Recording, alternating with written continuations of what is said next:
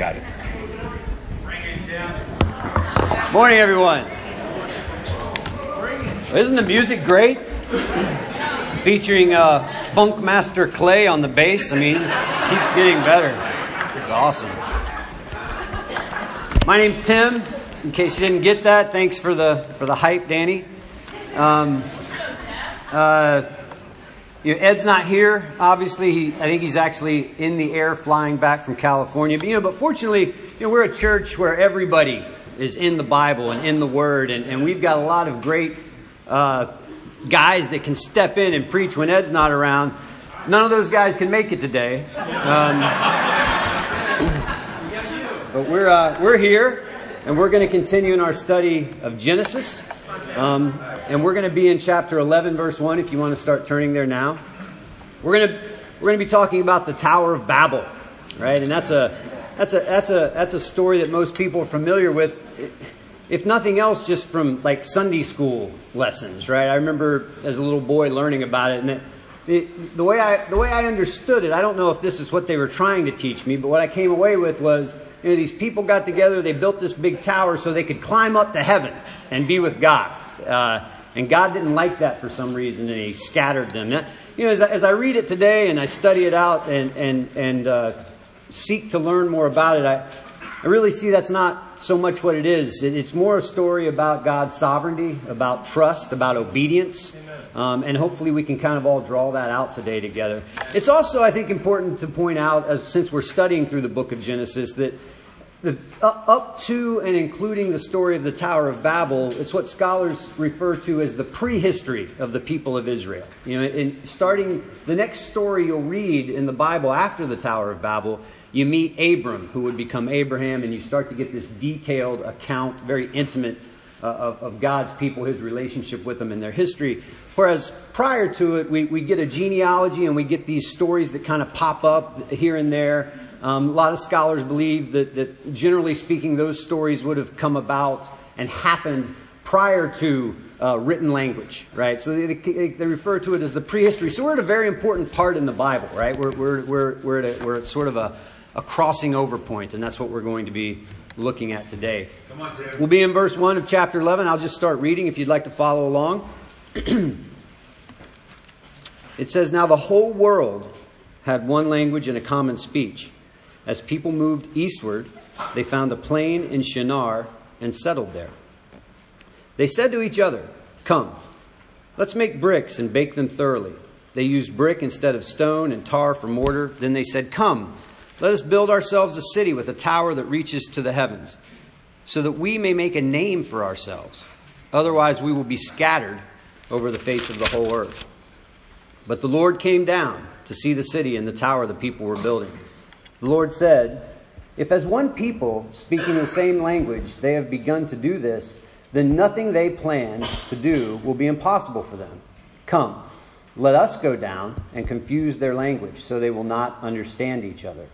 So the Lord scattered them from there over all the earth. And they stopped building the city. That is why it was called Babel, because the Lord confused the language of the whole world. From there, the Lord scattered them over the face of the whole earth. you know, there's a bit of context. This, of course, took, takes place after the flood, which is what I, we, we, we, learned about uh, uh, last week, the story of Noah. Um, and, it, and, it, says in verse 2 that they settled on the plain of Shinar. And, and that would have been, geographically speaking, uh, Mesopotamia, the Tigris and the Euphrates, the Fertile Crescent, Babylon, right? And right away we see kind of a word play, Babel and, and, and Babylon. You know, in Babylonian literature, Babylon or, or Babili w- w- meant gateway to God, right? That, that, that's, that's what they saw this word as. But, but it sounds a lot like the Hebrew word Babel, which means confusion, right? So right away we see a foreshadowing of what Paul would tell us in 1 Corinthians 3 that, you know, the, the, the wisdom of man is foolishness in the eyes of God. The great accomplishments of man, uh, his aspirations, his ambitions, it's just nonsense to God, and especially if it falls outside of the plans of God, right? And, that, and that's what we're going to kind of see through the whole story here. Um, uh, in, uh, in verses 1 through 4, you see the warning signs. You know, you don't even have to get to the end to know it's going to turn out wrong, right? The first thing you see is uh, disobedience. And, and you say, well, well what, disobedient to what? What are you talking about? Well, if you flip the page back in your Bible and you go to Genesis 9 1, where, where God is making this covenant with Noah after the flood, in verse 1 of chapter 9, it says, Then God blessed Noah and his sons, saying to them, Be fruitful and increase in number, and fill the earth. You know, filling the earth, you know, that, that would involve some sort of spreading about, right? The earth's a big place. You don't fill the earth by settling. And that's the first thing that we, that we learned about the Babylonites. They settled, right? They said, we're going to kind of hunker down. We're going to kind of make a place for ourselves here. Um, we see them talking amongst themselves. Right? You know, let's build, let's make bricks. Let's build a city. Let's make a name for ourselves. You don't get the impression that there was a prophet among them. You don't get the impression that anyone was saying, hey, didn't, didn't Father Noah say something about filling the earth? You know, shouldn't we kind of reconsider this? They weren't bouncing their ambitions, their aspirations, their dreams. They weren't, they weren't vetting it at all. They were just kind of hyping themselves up, right? To do what? To make a name for themselves. What could possibly go wrong, right? When you set out to make a name for yourself. Only blessings are going to follow with that, right? No, of course not. That's arrogance. It, it, it angers God, right? So what do they do? They build a city with a tower, it says. You know, cities in ancient times, you would build a city for protection, to, to, to fortify, to put up walls, um, to, uh, to, to create comforts. You know, you'd get irrigation, you, you would have the, the, the, uh, the, the, the, convenience and comfort of, of civilization in a city. It, w- it would have been very comforting for them to do that. And it says that they build a tower. And if you know your sort of cultural geographic history of the area, in Mesopotamia they had these things called ziggurats. And you've probably heard about them and learned about them. You can see pictures of ruins on, on, on the internet. And, and these would have been built in uh, the first, second, maybe even as early as the third millennium BC. Very ancient things, right? And because they're so old, we don't know a whole heck of a lot about them, but, but about every account you read will indicate that there was some sort of a uh, religious significance attached to them. You know, they were, they were these huge towers designed to connect heaven and earth, right? Sometimes you'll read that there was a temple on the tower, or in the tower, or beside the tower, right? One of the, one of the ziggurats I read about said that it was designed so that the gods could come down. You know, not necessarily so much that people could come up, but it, would, it was an invitation for the gods to come down. And if you think back to what I said earlier about the word Babylon, the gateways or the gateway of the gods, right? So you kind of see this connection here. And maybe that's what the Babylonites in our story today had in mind when they built their tower to reach to the heavens. You know, and it's interesting when you think about it.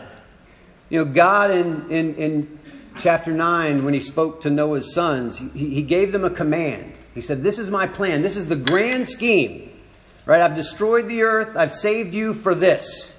Go fill the earth. Be obedient. Be, in, be, in, be a part of the plan. Right? But, but what did the Babylonites do? They said, you know, how about we come up with our own plan? Right? How about we do our own thing? And we'll build a tower to invite God in to be a part of our plan. Maybe God will come bless our plan with this tower, right? You know, the problem with that is, you know, God is not your co-pilot, right? Those bumper stickers you see, that's a problem if that's your idea of God. That's not what He set out to be, right? His plans are to come first. Our plans are to fit in to those plans. Um, our ambitions, our works, our hopes, our aspirations, our dreams cannot lead us to disobedience and idolatry, right? Like it did here with the Babylonites. You know, God, God commands us to do some, a, a few things, right? And, you know, just off the, you know, something that comes to mind quickly, Deuteronomy 6, love Him, right? With all your heart, soul, and strength. That's a tall order. Um, Deuteronomy 4 says to obey His commands. It says that throughout the Bible. Jesus says it in the New Testament. Um, only those who do the will of my Father will enter the kingdom, right?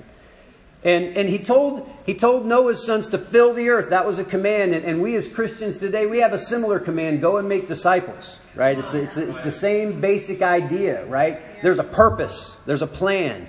We have to fit into that plan. We have to seek him first, and he will care for our needs. That's what it says in Matthew chapter 6. But the Babylonites were saying, no, let's, let's, let's, let's take care of ourselves, right? This is a dangerous world. Filling the earth sounds a little scary. How about we hunker down? Let's take care of first things first. And then God will bless us on the back end, right? It'll all turn out okay. You know, sometimes we do the same. You know, we have to be, we have to be wrapped up in prayer and in the Word of God, uh, vetting these ideas that we get against the truth, against God's commands, against His schemes and His plans. You know, we have to be seeking advice from godly people, right? I, I, don't know about the sisters, but brothers know how to play the game. You get an idea, you get a harebrained scheme, and you can do one of two things. Think up the guy that's most likely to consider it a good idea and get his advice. Or maybe, or maybe look around for someone to get advice from oh, don't see anybody, just do it. And afterwards say, hey, guess what I did? You know, and hey, you did that? Are you sure that's a good idea? Oh, oh, you don't think that was a good idea? Oh, well, next time I'll know better. You know, no. That's how we end up like the Babylonites. We, we, we, we, we have so much at our fingertips, so much available to us, so much wisdom. We have the Word of God. We have to be in His plans. So in verse 5, it says that as a result of all this, God comes down. You know, perhaps the Babylonites were hoping God would come down, but not the way he did. He didn't come down to say, wow, man, you guys are awesome. That's a beautiful city. I'm really proud of what you've done. That's really cool. Thanks for the tower, by the way. I needed that to get down here. Right? That's not what he says. He says in verse 6, he says, The Lord said, If as one people speaking the same language they have begun to do this, then nothing they plan to do will be impossible for them. Come, let us go down and confuse their language so they will not understand each other. And this has always been, I have to confess, this is a little, this throws me a little bit. You know, what, what, you know, come on, God, what, what we don't like people, at Anton, everybody. Um, we, uh, you want to just come up and take that? Um, we, uh, you know, what, what's, what's wrong with harmony? What's wrong with people working together? What's wrong with cooperation? You know, doesn't the Bible itself call us to unity? Isn't this what God wants? Why was God upset to see people cooperating and working together? You know, God does call us to unity, and why don't we turn over to Philippians 2 to take a look at the kind of unity that God calls us to?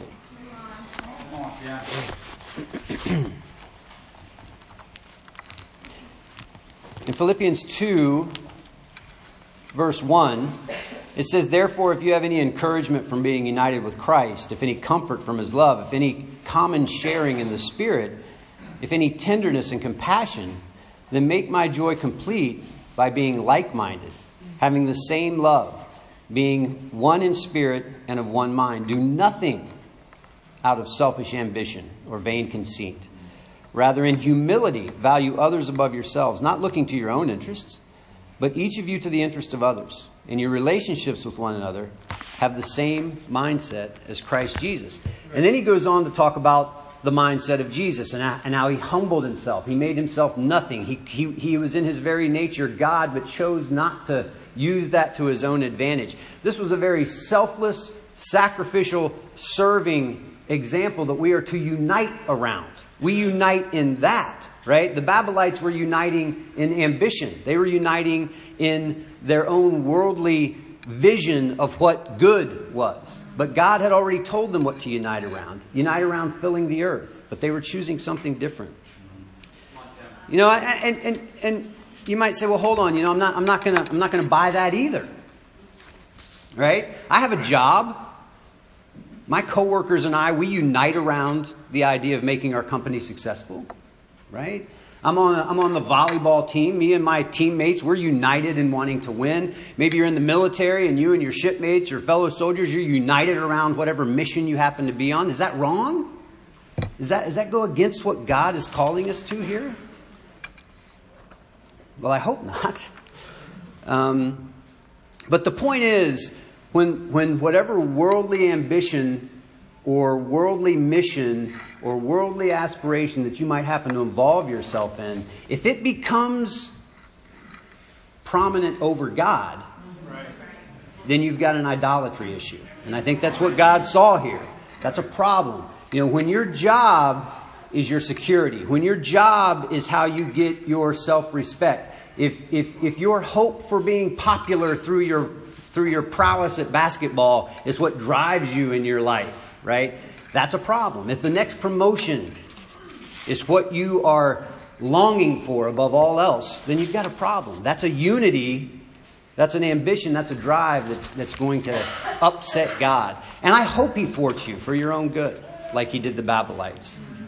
You know, the fact of the matter is, our worldly affiliations even if they're good in and of themselves, have no lasting value outside of God. Um, you know, uh, Brian read from John 15, 5. Jesus said, I am the vine, you're the branches. Outside of me, you can do nothing. Right? The same author in 1 John 2, 17 says, The world and its desires will pass away, but the man who does the will of God lives forever. You know, in my job, I, I have the good fortune of, of, of, of, interacting with a lot of charitable organizations. Um, and, uh, and I'm very grateful for that. And I, I, work, I work with a lot of great organizations, and, and I have the, the opportunity to disperse funds uh, to support these things.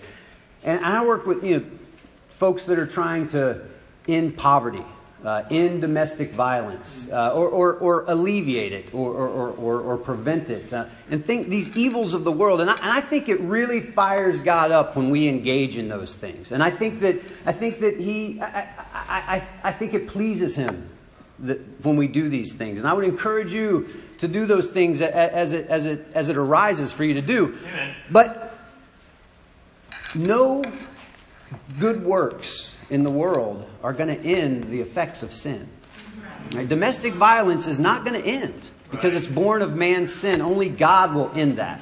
Right? It's God that we have to unify around. It is He that we hope in. Doesn't mean we don't do good works. It doesn't mean that we don't have compassion, that we seek to help, that we seek to comfort, that we seek to heal. Of course. But where is our faith? What are we unified around? Who is the final arbiter of the solution. It has to be God. There can be nothing else. so what does God do when he comes down and he sees these things? He, he scatters them. Right? It says in verse 8, So the Lord scattered them from there over all the earth, and they stopped building the city. That is why it is called Babel, because there the Lord confused the language of the whole world. From there the Lord scattered them over the face of the whole earth. And I love that, that last sentence there where it says, He scattered them over the face of the whole earth. And if you go back to uh, the end of verse 4, the Babylonites said, We have to build a city, otherwise we will be scattered over the face of the whole earth. They got exactly what they were fighting not to get, right? God wins. Surprise, right? God always gets his way. They wanted to make a name for themselves, and they got one Babel. It's probably not the name that they were looking for, right? You know, and God, God was merciful to them in doing this. You know, the last time people ran afoul of God, He destroyed the earth. He, uh, he made a covenant and said he wouldn't do that again. This was his way of honoring the covenant. He scattered them. You know, the Babylonites, they built this city. They banded together. They, they fortified. They, they, they, they, they cooperated. And they did all these things, and I think what they really wanted more than anything else was independence from God. I don't think they wanted to, you know, it doesn't say that they were Sodom and Gomorrah. We don't see that. We don't see that there was all this, this uh, awful sin taking place in, within the walls of the city. We're, we're not, we don't read that. we just read that they were trying to be independent. And I don't think they wanted to be separate from God. They built this tower to the heavens. They wanted God around. They wanted God to be in their lives. They wanted, a, they wanted God to have his, have his place, so to speak. But they wanted it on their terms. They wanted independence. And I think that's what goes on. I think that's the American Christian dream. All right? Um, we, we meet folks and uh, we, uh, we'll talk to them and, you know, I'll, I'll, say, hey, how you doing? Oh, I'm blessed. Yeah. What? I didn't ask you how God was doing. right? All right, you know, God makes his rain to shine or rain to fall and sun to shine on both the good and the evil. I know God's good. I know he's blessing you. He blesses everyone. How are you doing?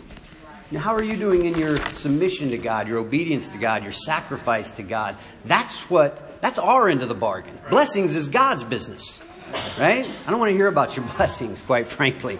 I want to hear how you're doing, right? You know, but I think that keeps a lot of people from becoming Christians. I mean, there's a lot of there's a lot of people in the world that are self-controlled and they're not their lives aren't necessarily falling apart, but they but they're in the that's how I was. You know, I stayed away from from the body of Christ for a long time. Uh, in my independence, in my arrogance, in my insistence on having it my way. I believed in God. I wanted the blessings of God. I wanted to avoid the alternatives to the blessings of God, most certainly, but I wanted it on my terms, right? And I didn't want to give myself up. I didn't want to lay my life down. And I sure didn't want anybody like you in my life telling me that I might need to change because my life goes against the Word of God. I'll work this out on my own. God and I will figure it out. Yeah, that's the American dream. That's the American Christian dream. You know, but it's easy for us in the church to kind of look out or maybe look at our past and say, yep, you're right, Tim. I, I know what you're talking about. My neighbors like that. My coworkers like that. I used to be like that. But you know, what about, what, what about, what about our independence within the church? What I'm, what I'm talking about is this. You know, we, we're a, we're a relatively big and, and certainly blessed church. All right. When, when, in, inside the church, we have great fellowship. We have amazing friendships. We have so many resources to help us and support us and lift us up. We get help with our marriages. We get help with our kids. Our kids get direct help through teen ministries and, and whatever. These are the amazing blessings of God, right? So Jesus himself tells us in Luke 12, it's God's good pleasure to give us the kingdom. That's what this is. But I don't think it was, I don't think it's ever been on God's mind for us to get caught up in the blessings and forget the mission. Right? We are not here just to get lost in the blessings. You know, God calls us to something else. We don't want to scatter. You know, we don't want to we don't want to go out and be uncomfortable. You know, there's it's so warm and cozy here, you know, with with with, with the ease of, of the blessed life that God has given me. But you know, the more I read the Bible, the more I see that God is a earth-filling, plan-disrupting, scattering God. Wow. Right? You com- are you comfortable? God will fix that. Right? You know, we see it here. We see it here in chapter 11. He scattered the Babylonites, right? Not going to settle. We're going to, we're going to fill the earth, right? In, in 2 Kings, you know, you, you fast forward a few centuries and, and you, see, uh, it, it, you see a couple of big scatterings, right? Uh, the, the, northern kingdom of Israel, uh, they were caught up in the blessings of the promised land. They fell into sin. They weren't following God. They forgot the commands. They forgot the covenant, and they were exiled at the hands of the Assyrians, never to be brought back together again on earth. Few, few, sometime later, again in 2 Kings, same thing happens to Judah, exiled, right? By, at the hands of the Babylonians. You know, in Luke 10, let's go to the New Testament. Right? Luke 10, we got Jesus, right? And, and at this point in chapter 10 of Luke, he's got these 72 disciples following him around, right? And by now he had already uh, fed the 5,000. He had healed the sick. He had done all these miracles, calmed the storm, right? And these 72 people who had, were following him must have thought, oh, finally, we found Jesus. He's probably the Messiah. Do you hear the things he says? It's so encouraging. I think I'm just going to hang out here at his feet, listen to him talk, eat the free bread, enjoy the fellowship. He says, No. Luke 10, he says, You're going out. You got, you got things to do. We have a mission. You're not just going to stay here and be blessed. Right? He says, I'm going to send you out, and I'm going to send you out as lambs among wolves. Wow. Talk about uncomfortable, right? That's an uncomfortable lamb, right? And he says, You're not even going to go out as a group.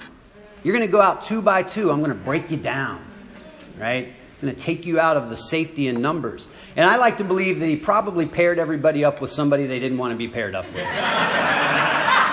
You know, you figure James and John, brothers, they were a little too close. You know, I want to go out with my brother John. He said, no, no, no, you're going to go out with uh, Simon. Ah, he's so arrogant. He's so arrogant. He bosses me around. Do I have to go? Yes, go with Simon. It'll be good for you. You know, you know. Hey, you're going to go with Nathaniel. Oh, he's so sarcastic. He never shuts up. I'm sick of hearing it. He's always tearing me down. No, go with him. This will be good for you. And don't take any luggage.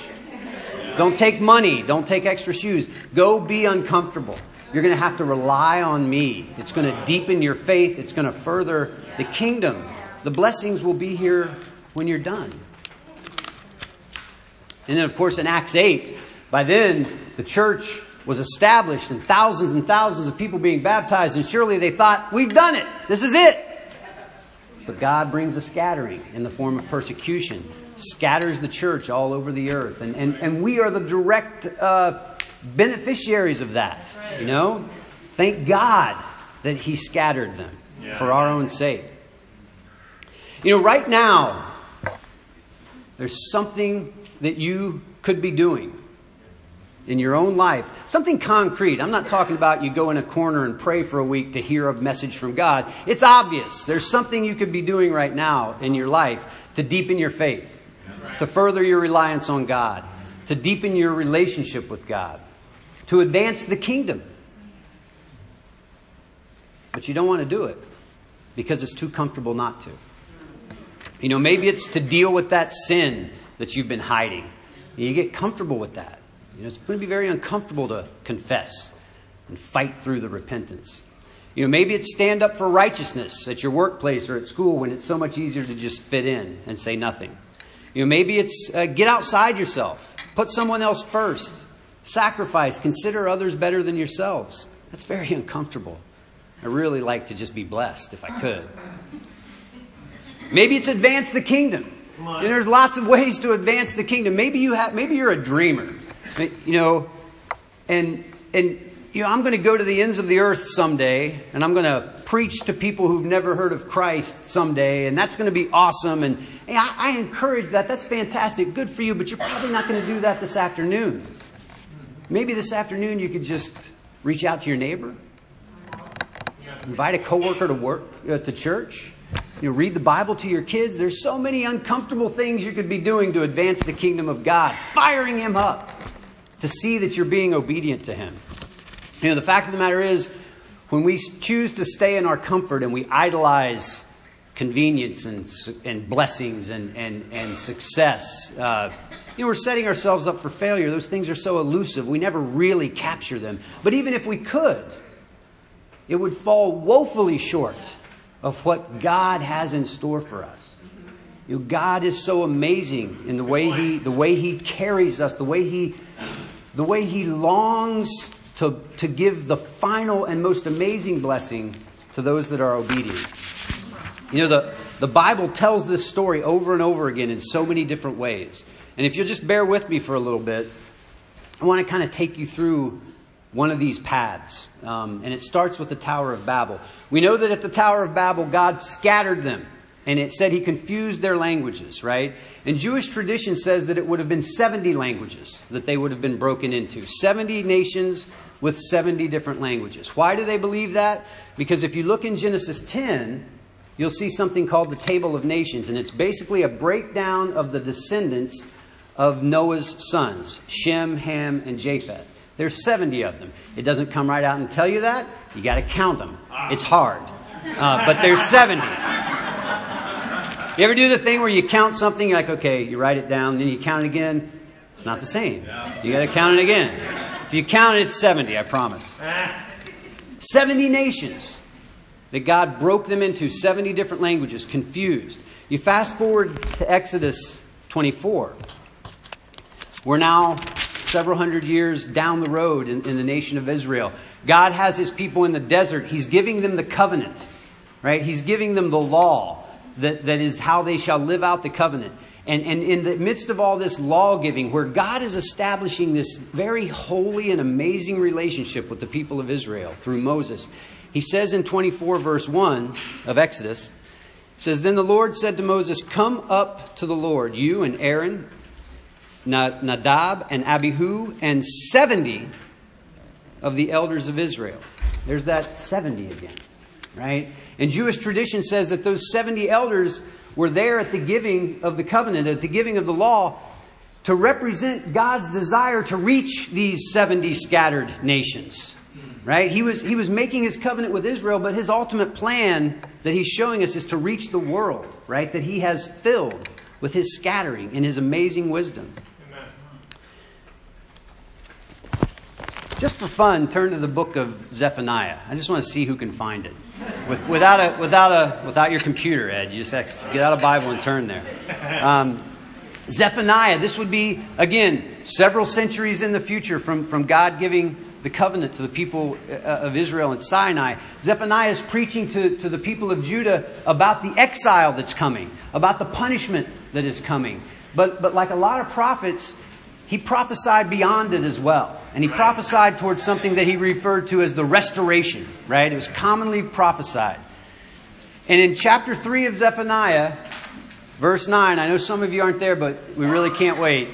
Um, in verse 9, it says, Zephaniah, God speaking through Zephaniah says, Then I will purify the lips of the peoples, that all of them may call on the name of the Lord and serve him shoulder to shoulder.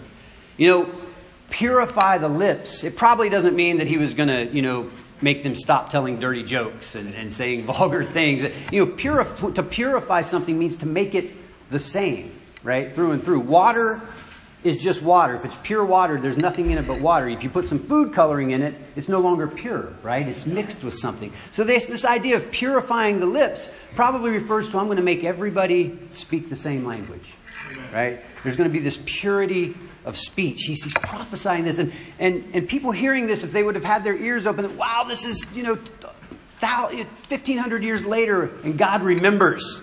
He remembers the scattering. He hasn't forgotten us, right? And it says that in verse 10 from beyond the rivers of Cush, my worshippers, my scattered people, will bring me offerings. From, from the ends of the earth, I'm going to gather them in. You know, in, in Acts chapter 2, the story advances, right? Now it's after Jesus. And in Acts chapter 2, in verse 5, it says that there were people in Jerusalem from every nation under heaven. They gathered to celebrate Pentecost, which, by the way, became sort of a celebration of the giving of the law at Sinai. Remember that? Remember the connection? It's happening here at Pentecost. And God overcomes the language barrier. He sends the apostles out with the Holy Spirit, and they're, they're able to speak in a way that all these different people from every nation under the earth can hear them. He broke the language barrier, right? And the apostles must have thought, this is amazing. Surely this is the fulfillment of the prophecy. This is it. This is it. But the fact of the matter is, even that doesn't compare to what God has in store for us. If you go to Revelations 21, I want to thank Danny again for, for being there, you know, opening up and, and reading this scripture. but in Revelations 21, starting in verse 1, it says, Then I saw a new heaven and a new earth. For the first heaven and the first earth had passed away, and there was no longer any sea. I saw the holy city, the new Jerusalem, coming down out of heaven from God, prepared as a bride beautifully dressed for her husband. And I heard a loud voice from the throne saying, Look, God's dwelling place is now among the people and he will dwell with them. And they will be his people, and God himself will be with them and be their God. He will wipe away every tear from their eyes. There will be no more death, or mourning, or crying, or pain, for the old order of things has passed away. You know, God will bring the city. We don't need to build it. You, know, you want comfort? You want security? You want safety? How about verse 4? God will wipe away your tears. Death will go away. You know, we try to solve our own problems. We, we chase after the idols of this world thinking that they're going to fix things for us. But they don't. God has the fix. God will fix it. God will make it right. It will be glorious. He asks one thing from us in the meantime obedience. That's what he wanted from the Babylonites. That's what he didn't get. You know, faithful obedience to God is a lot more challenging than faithless disobedience. It's a lot easier just to not go there, right? But the, the reward that awaits the obedient is immeasurable. You know, so this week, you know, as we go about our Christian lives, trying to be obedient, let it not be just out of drudgery and perseverance alone, but let it be out of motivation. Christ's love compels us. Our perfect God, with his perfect plan, is waiting to solve everything for his obedient people. Thank you very much. Amen.